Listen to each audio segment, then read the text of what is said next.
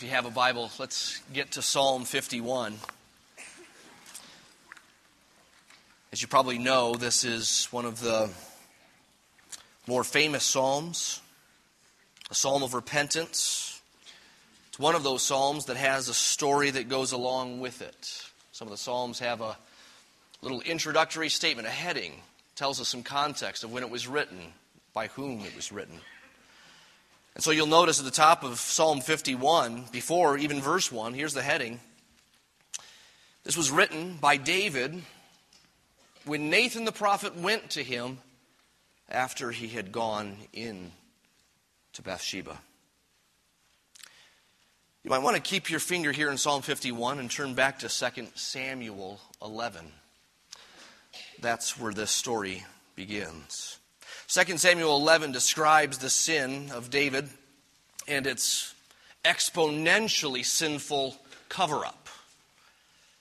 David sees this woman bathing on her rooftop as he looks out on uh, as he looks out from his. She's beautiful, and so he has his men bring her to him, and for a night he takes her as his own. She becomes pregnant which wouldn't cause too many public problems except for the fact that her husband is at war. He's not at home. He's not there to, shall we say, make a baby. So David tries to bring her husband, Uriah, home. But Uriah is a good soldier, noble man, and he won't lay in the same bed with his wife because his men in battle don't get to do that, so he lays on the floor. Now what? Well, David tells the commander of the army, Joab, to have Uriah, the husband, put on the front line of the battle where he's most likely to die, and sure enough, he does. He dies. Get this news of Uriah's death comes to David. And then David tells the messenger to go back to Uriah, not to Uriah, to Joab, the commander, with this encouragement. It's 2 Samuel 11, verse 25. David's encouragement to, to Joab after Uriah was put on the front line, taken out almost immediately. Do not let this matter bother you. For the, for the sword devours one and now another. Just accidental. It just happens. It's part of war. Of course, we know differently. So hugely understated is that last verse of 2 Samuel 11. Notice it. The thing that David had done displeased the Lord. Understatement, huh? And apparently, David thinks that he's managed to slip through this debacle unscathed, right? Bathsheba knows, but Uriah didn't. No one else does. And so he brings her as his own, and the child he treats as his own. But then 2 Samuel 12 begins with the prophet Nathan coming to the king to confront this sin. We don't know how Nathan knew of this sin, but perhaps by divine revelation, God told it to him. He knows. And so he tells a story, a parable. He tells a story about a guy who has a lot, a lot of sheep, and then another guy in the kingdom who has one sheep. The guy with lots of sheep went and took the one sheep from the poor man. And David is enraged David thinks there's injustice in his kingdom. Who is this rich guy who's hoarding and stealing sheep and taking from the impoverished my kingdom? Who is the man? Nathan says, You are the man, O king. David responds. This is 2 Samuel 12 in verse 13. Very brief confession I have sinned against the Lord. It looks small, but at least it's acknowledgement. Then Nathan says, this very same verse, the Lord has put your sin away. Wow. So much sin, drawn out probably over so many months. The story, a parable of confrontation, a roundabout way of getting to the very confrontation. And then the most important part, it seems, the, the confession and the salvation or the forgiveness is dealt with so quickly. I've sinned against the Lord. The Lord has put away your sin. Well, Psalm 51, go back there if you had turned to first uh, to second Samuel. Psalm 51 exper- experientially unpacks those two brief statements, one by one by David, I've sinned against the Lord, the other by Nathan, the Lord has put your sin away. Psalm 51 is a page ripped from a tear stained journal, a journal of one of the Bible's most complicated figures. Most of us know David as a man after God's own heart. It says so in the next chapter, 2 Samuel 13. Couldn't it equally be his slogan, his banner? A man after a lot of ladies. Right? I mean, he was known for so many women. He even was known for this Bathsheba episode, the sin. Man after God's own heart. It's true, it's in the Bible. But he was a man after a lot of other things as well at times. You could say he's a, a man who was mighty in battle and mighty on his throne. And you might remember from passages like 2 Samuel 1 through 6 that he was a man who was a coward in his home. So it's a personal account of this complicated figure, and a personal account of repentance and confession and prayer and faith and trust and restoration. It's not just a personal account, but it's a model example for us of this. And it's a model example not just for Christians who find themselves in their, in their worst episode of sin, right? That one thing they look back to in their 90s and say, ah, I know He's forgiven me, but I wish I hadn't. It's not just for Christians in that one epic of sin, but for Christians in everyday sin, in a sense, because it shows us the basics of repentance and confession and faith and trust and joy in our salvation. And it's not just a description of Christians dealing with their sin and giving it to God and finding hope and restoration. Isn't it also a good example of what we call conversion? In other words, if you're not a Christian, Psalm 51 is a, a good window into what we Christians all experienced at one time.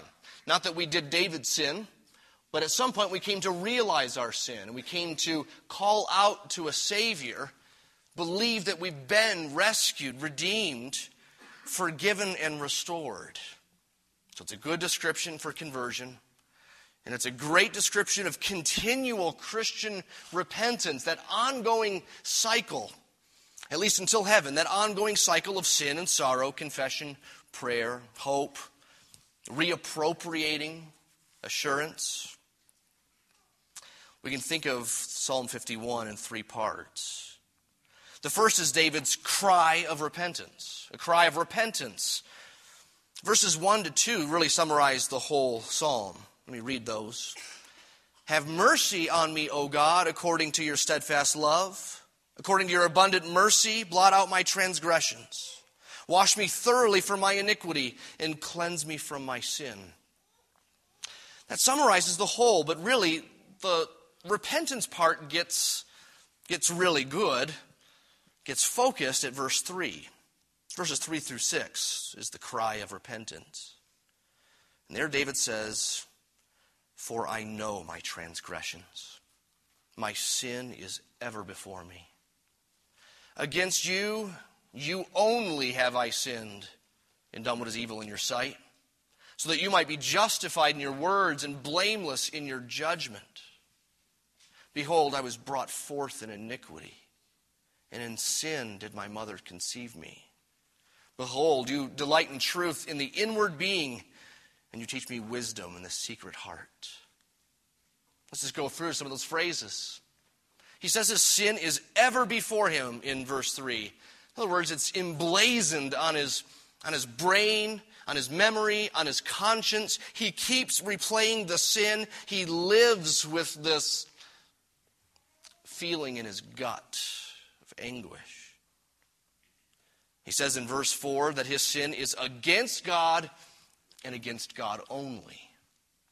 A peculiar way of putting it because he sinned against Bathsheba in many ways.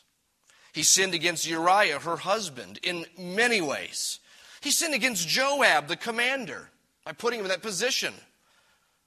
He sinned against his own family, David's own family. He sinned against Bathsheba's whole family. Think of her kids. Think of the consequences of the sin in taking the child that was born of Bathsheba and David.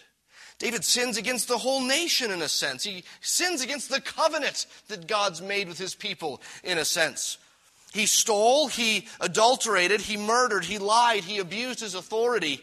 And all those sins are against people. Those are horizontal sins in many ways. And yet he says, Against you and you only have I sinned to God. Is that right? Yes. It's right because all sin is first and foremost against God. He's God, He's the lawgiver. And proof that our sin is a problem with Him is that we need forgiveness from Him. If I went up to you and said, Hey, I forgive you, and you think, For what? You might think I know something. I know the way you talk about my sermons at the lunch table. Busted. You all do it, I know. But I don't know anything, right? You know I don't know anything, and what do you mean you forgive me? It doesn't make any sense. What if I said, I forgive you for you hitting that guy at work? What? I hit him, not you. What do you mean? Forgiveness means that someone's been sinned against, and yes, David needs to ask forgiveness to Bathsheba and to Joab and other people for sure, but he says rightly, he sinned against God and against God only because God is the lawgiver and God is the forgiver.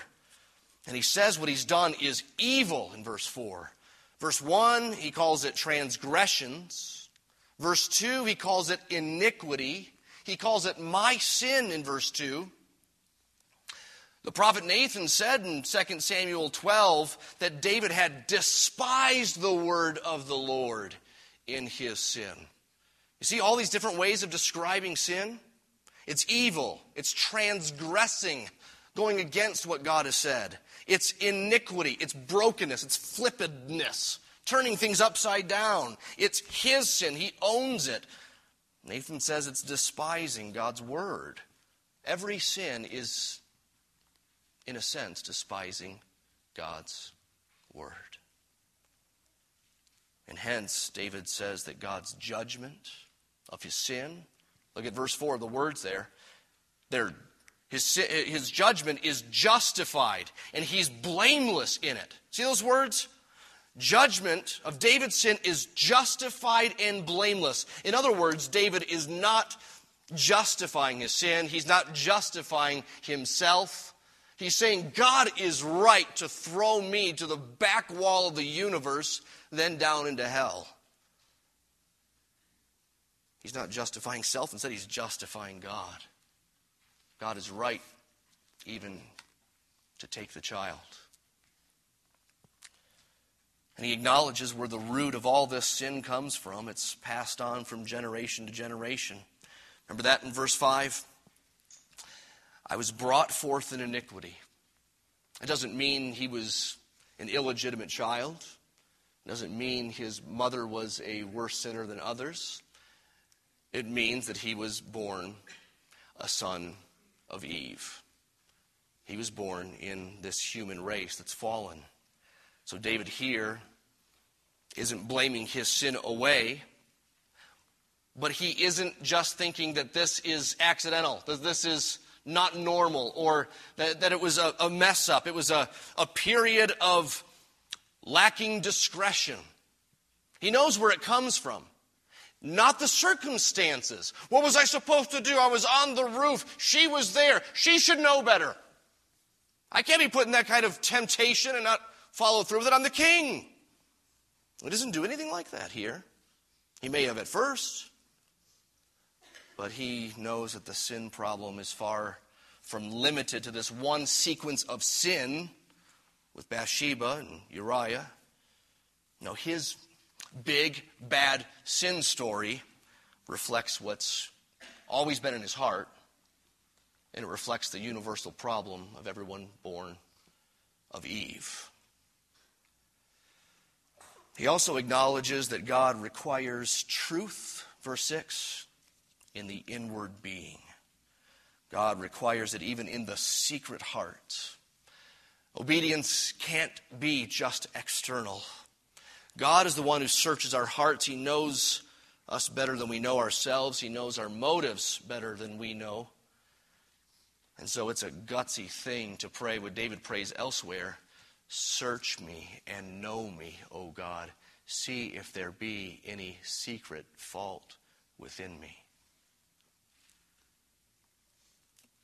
We all need to pray that more than we do, don't we? Search me, try me, O Lord. See if there be any wicked way in me. It tells us that sin is deceptive. Well, that's the cry of repentance, but notice, secondly, there's a cry for redemption. Redemption. Or you could call it mercy, a cry for mercy, a cry for cleansing, a cry for forgiveness. We saw it already in verse 1 and 2. Have mercy on me, O God. According to your steadfast love, according to your abundant mercy, blot out my transgressions. Wash me for my iniquity, cleanse me from my sin. Then look also at verse 7. There he says, Purge me with hyssop. Hyssop was a branch used by the Old Testament priests to go and put a mark on the house of a house that had been previously unclean, condemned. You can't touch it. A house that's unclean would eventually be declared clean. Hopefully so. And when it was declared clean, they would take this hyssop branch and put a mark on it saying, It's all good. So David's clarifying that for us by saying, We know the priest's hyssop branch really does nothing. He's calling on God to bring his giant hyssop branch down to declare him clean to wash me, he says, Wash me, and I shall be whiter than snow.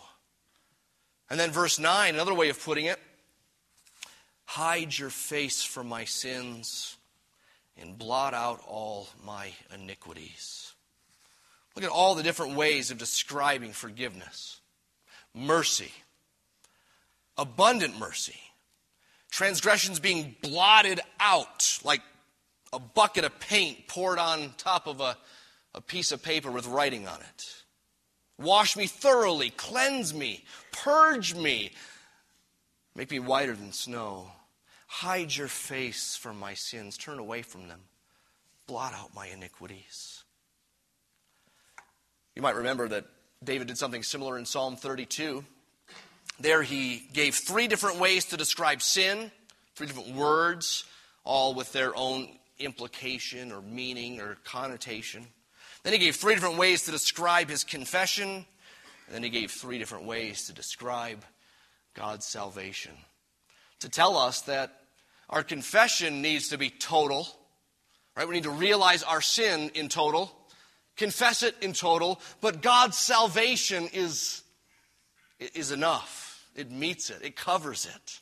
God's forgiveness is full and free for those who truly repent and believe, those who lean on his steadfast love like David does. Remember verse 1, he gave a basis, claimed a basis for God's mercy and forgiveness and his sins being blotted out. According to your steadfast love, according to your abundant mercy, pleads, he appeals to God's character, doesn't he? God's promises, God's ways the way God's revealed himself in his word.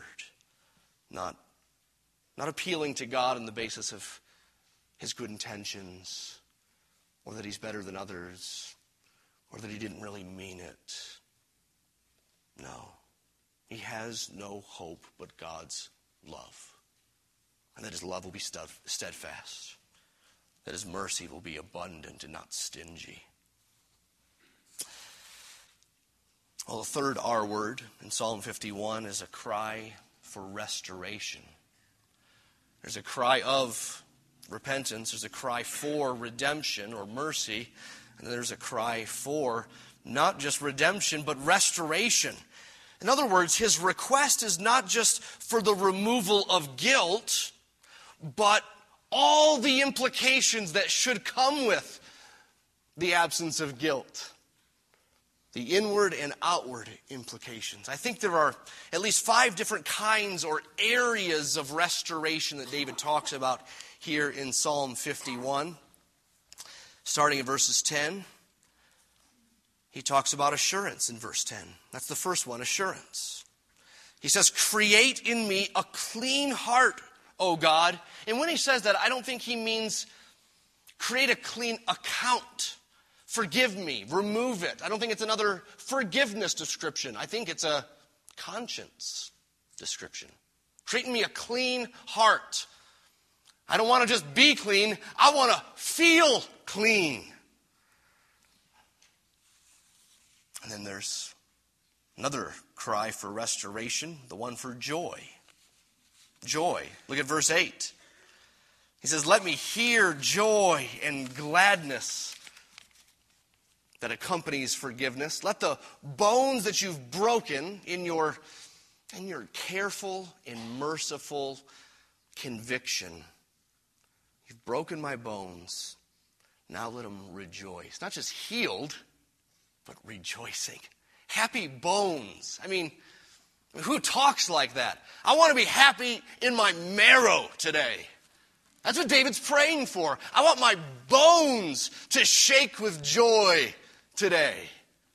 Salvation, joy like that. And of course, in verse 12, we know this phrase, if you've been in church for a while. He says, Restore to me the joy of my salvation. Restore to me the love, the, the confidence in, the appreciation for, humble gratitude for your salvation. Lord, make me to know that joy like I've known before, and I'm sure he means even more so. Have you, at one point in your life, been more impressed, more in awe, more thankful, and more happy about God's salvation in Christ than you are now? Well, pray. Pray with David. Restore to me the joy of your salvation. Another implication here, another cry for restoration is one for perseverance. In the second half of verse 10, he says, Give me a new spirit, a renewed spirit. Put that within me. And then verse 11, he says, Cast me not away from your presence, and take not your Holy Spirit from me. Some have thought this to be sort of like an Old Testament anomaly. No one could ever pray something like this these days in the new covenant because the Holy Spirit's been given to us. He dwells in our hearts. He, we know God's presence won't be taken away from us. Mm, some of that's true. But I don't think that's it's wrong to pray what David prayed in verse 11. I don't think we should think about the differences between Old Testament and New Testament Holy Spirit dwelling as we look at verse 11. When he says, Cast me not away from your presence, he's saying, Keep me. Don't forsake me. Don't throw me aside. We call it the doctrine of perseverance. Take not your Holy Spirit from me. Let your calling and your election remain sure. What you've started in me, please keep and prosper and bring to completion until the day of Christ. Or, as he puts in verse 12, the end of verse 12, uphold me with a willing spirit. Uphold me and make me willing. Give me perseverance and preserve me. Another one of these things of restoration or kinds of restoration is proclamation. Look at verse 13. Here, his prayer request is then I will teach transgressors your ways, and your sinners will return to you. Uphold me with a willing spirit, is how verse 12 ends. Then I will teach transgressors your ways. and sinners will return to you. Proclamation. I don't want to just be saved. I don't want to just be happy. I don't want to just persevere. But I want to be saved and happy and persevering as I proclaim, as I help sinners, sinners like me. You see, of course, David's not talking here about theoretical, impersonal, and unpainful kind of proclamation where he just goes around saying, Hey, you know God is merciful, right? Here's the covenant. You should believe in him. You should trust in him. You should be one of us. You should be part of the family. No, he's talking about using his own painful story. I think Psalm 51 is proof of that. I mean, this guy published a song about his most heart wrenching repentance.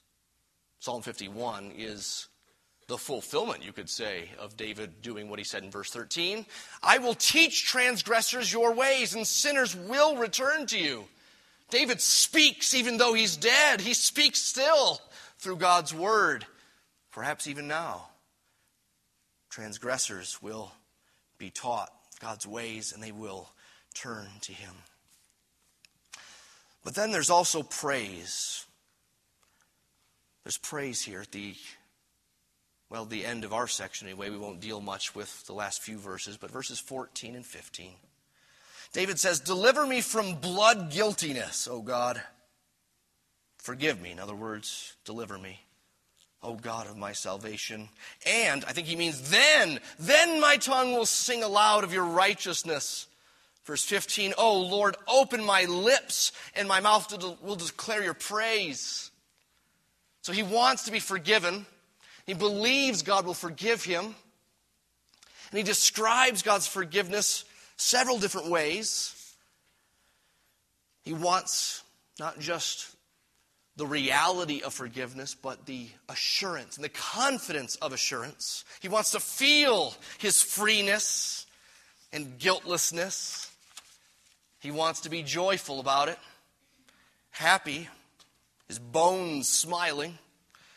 He wants to press on, persevering. He wants a new spirit within him, being upheld, yes, for his final salvation, but also upheld so that he's useful for the Lord, proclaiming God's ways, getting sinners to turn to him, and praising God through it all, praising God for forgiveness and for all of the many blessings that flow with it, the restoration that comes with it, the joy that comes, the mission that comes with it. Really, a summary is verse 17.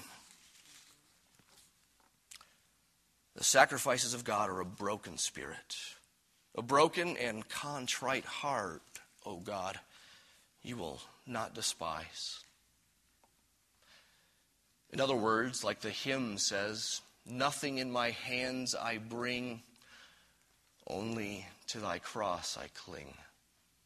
We bring nothing to the table except a broken spirit. Isaiah 55 says, Everyone who thirsts, come to the waters. Come. You who have no money, come and buy without money, without price. Such a grand welcome, huge invitation, such a wonderful welcome mat. And yet there are two qualifications that we come thirsty, we come knowing we have no money, no spiritual money. We have only a broken spirit. That's the thirst, a broken and contrite heart. Now, let me, as quickly as possible, summarize all this by mentioning some false substitutes for repentance.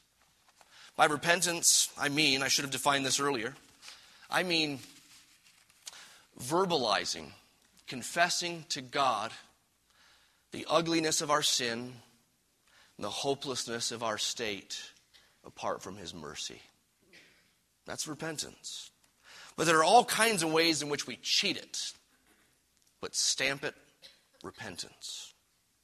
Sometimes we just make it right try to fix it. We try to make amends with people, which may not be wrong. Maybe it's even necessary. But remember, sin is not primarily horizontal. So you can clean your conscience by fixing it with somebody and never talking to the Lord about it.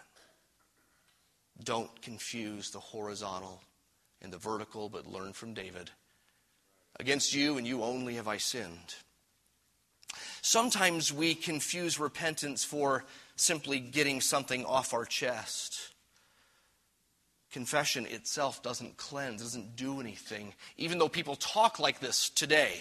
Sometimes Christians, but of course the world talks like this a lot, that you feel better about something bad if you just tell somebody, a friend, or maybe even God, or a priest. But as long as you just got it off your chest, you feel better. Great. It's cathartic. It's good to be honest about what was for a while hidden. But that's not repentance. It's not repentance. Doesn't mean real guilt has been taken care of. Remember, the problem is not just our feelings of guilt, though David does address that, and rightly so, but his feelings of guilt are rooted in truth, the truth of his real guilt. The problem is one of guilt, hence the feeling of guilt. So the solution is not just feeling better about our guilt, but we need a solution to our guilt. We need repentance and forgiveness and restoration. Sometimes we trust in repentance as a work. You do it and it gets you favor with God, especially if you if you really do good at it, right? You feel bad enough and he'll have mercy. Don't we sometimes parent like this? Right? They look genuinely remorseful afterwards. And normally you would give discipline for this sort of thing, but there's enough sorrow without the discipline that you go, eh, all right, good enough. Go on. You're fine. Big hug. All right, I love you. And at times, there is nothing wrong with that in parenting. It's just not how God operates with our eternal state. We can't trust in repentance as a work or a payment. We can't think of it as penance. It's not something you do to pay a payment off. Sometimes our repentance is really rooted in pride. We feel bad because we failed. We feel bad because we failed because we think too highly of ourselves. Did you ever have that kind of remorse after sin? You're mad at yourself for a day. It looks like contrition. It probably feels like contrition to you. Maybe for years you've confused it as repentance. It's not. It's pride. It's anger. It's resentment with self. It's regret. But it's inward focused and not upward focused. Sometimes we say or think that we're repentant, but there's no change whatsoever, and there's been no change for a long time. The sin is routine. The grooves of that habit are deep. And so maybe for some, you really don't even plan on changing anything while you fool yourselves, fool yourself into thinking that your apologies to the Lord are legitimate. Sometimes we try to trump up or fake repentance, try to really get it going, work up some tears, you know, poke your eye and think of a dead dog or something. You can't fake repentance.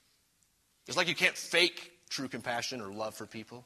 You can't fake true worship. You can't fake repentance.